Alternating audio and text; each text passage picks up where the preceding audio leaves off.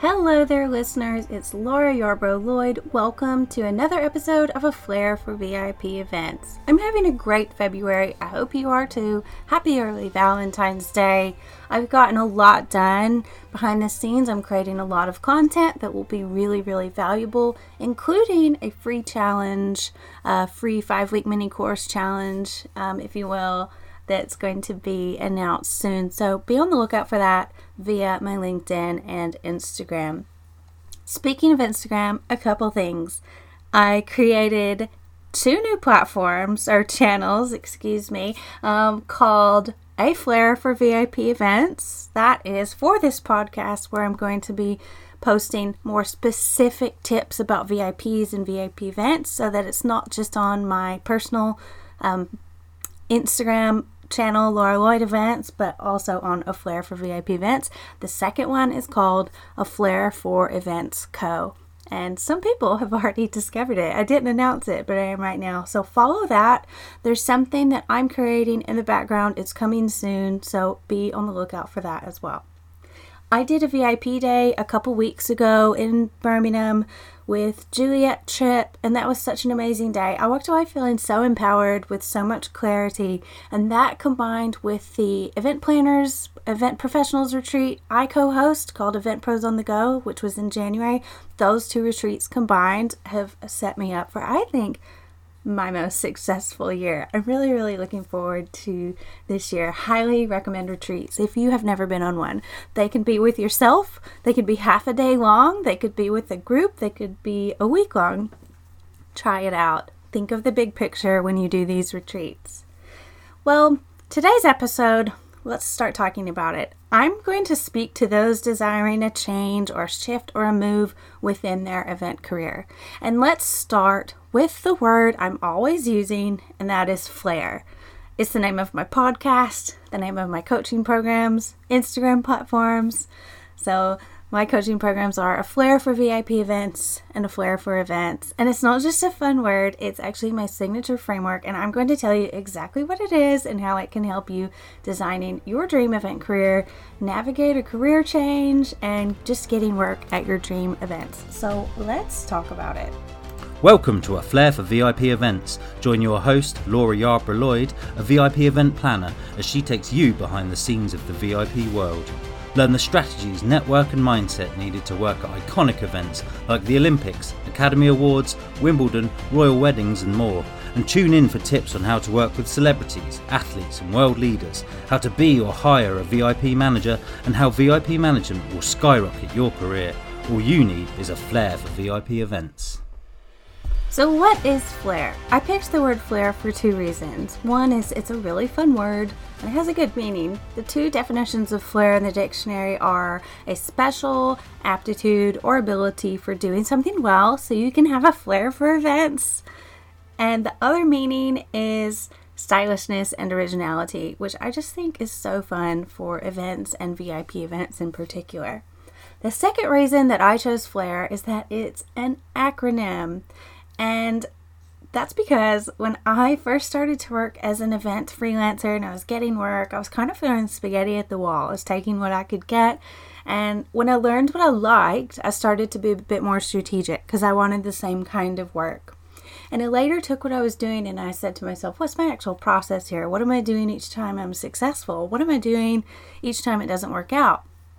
And I came up with five steps and that's learning the basics of an event or company or event sector so I could see if I was the right fit and I could talk about it intelligently. Looking for opportunities in all parts of the internet and within my network. Putting my name out there, so amplifying my voice, making my social media and website portfolio look sleek, and sharing my opinions. Presenting myself in a way that would attract my ideal client, and finally planning like a roadmap and rehearsing and you'll see that these letters are they're starting to fit into the acronym. So that's when i realized i'm missing opportunities because i'm not being proactive enough. And I'll, i would see that the window of opportunity at an event closed and i would have to wait till the next one. So I took these five steps and I applied them to a fun word to be easy to remember. And this is my personal and signature framework called FLAIR. This is the strategy to get what you want. This is how you get to your goal, and you can tailor each step for your specific goal and then rinse and repeat. So each step, in short, is F is foundation, L is look and leverage, A, amp yourself, I, image and brand development, R, roadmap and rehearse. We can go through each one in a little bit more detail. So, first is foundations. This is when you want to learn the foundations of where you want to work or what you want to do. So that could be a specific event, it could be a company that you want to work with, it could be a niche or a specialty that you want to get into. Who works in the background of these events or companies or roles? What are they looking for when they hire? What can you expect in that kind of work? And based on that foundational knowledge, you can get more specific and tangible with your goals. You don't want to be vague. You don't want to throw spaghetti at the wall. You want to pick something specific and then you can see what you need to work at that event or with that company or in that specialty. You learn behind the scenes of what's going on. You can learn the types of roles that you can work at events and when different companies hire and how and the traits and qualities that you need to work within that environment. So, yeah, setting goals, doing a lot of research, and basically getting you set up to be proactive rather than reactive. The next step is looking and leveraging. So, with the first step, you've really built the foundational knowledge so that you can talk a bit more intelligently about things.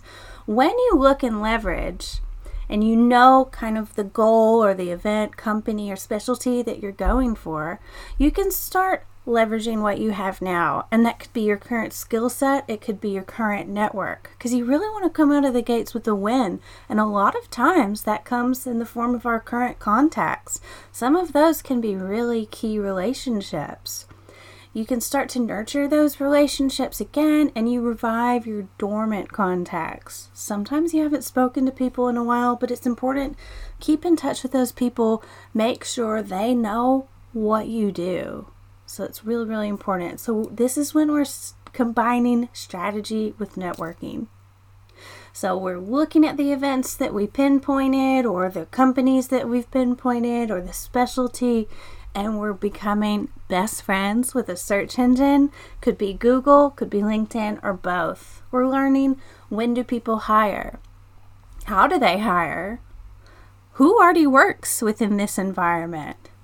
So it's heavy networking combined with strategy. We're breaking down our contacts into different kinds of networks. Some are personal, some are business, some are professional. Not everyone that you know should be in events We're reviving dormant contacts and reminding them what we do. And we start organizing all this information that we find out through our search engine and LinkedIn and our networks. The third part of Flair is amping yourself, amplifying your voice, and you can do this through marketing and advertising. This is when you want to make sure that you're getting your voice out there with consistent messaging. You want to become top of mind with people. You want them to be aware of you, even when they're not looking at your profiles. But you also want to be preferred. And we get to the preferred part really when we get into our branding and the value we provide there.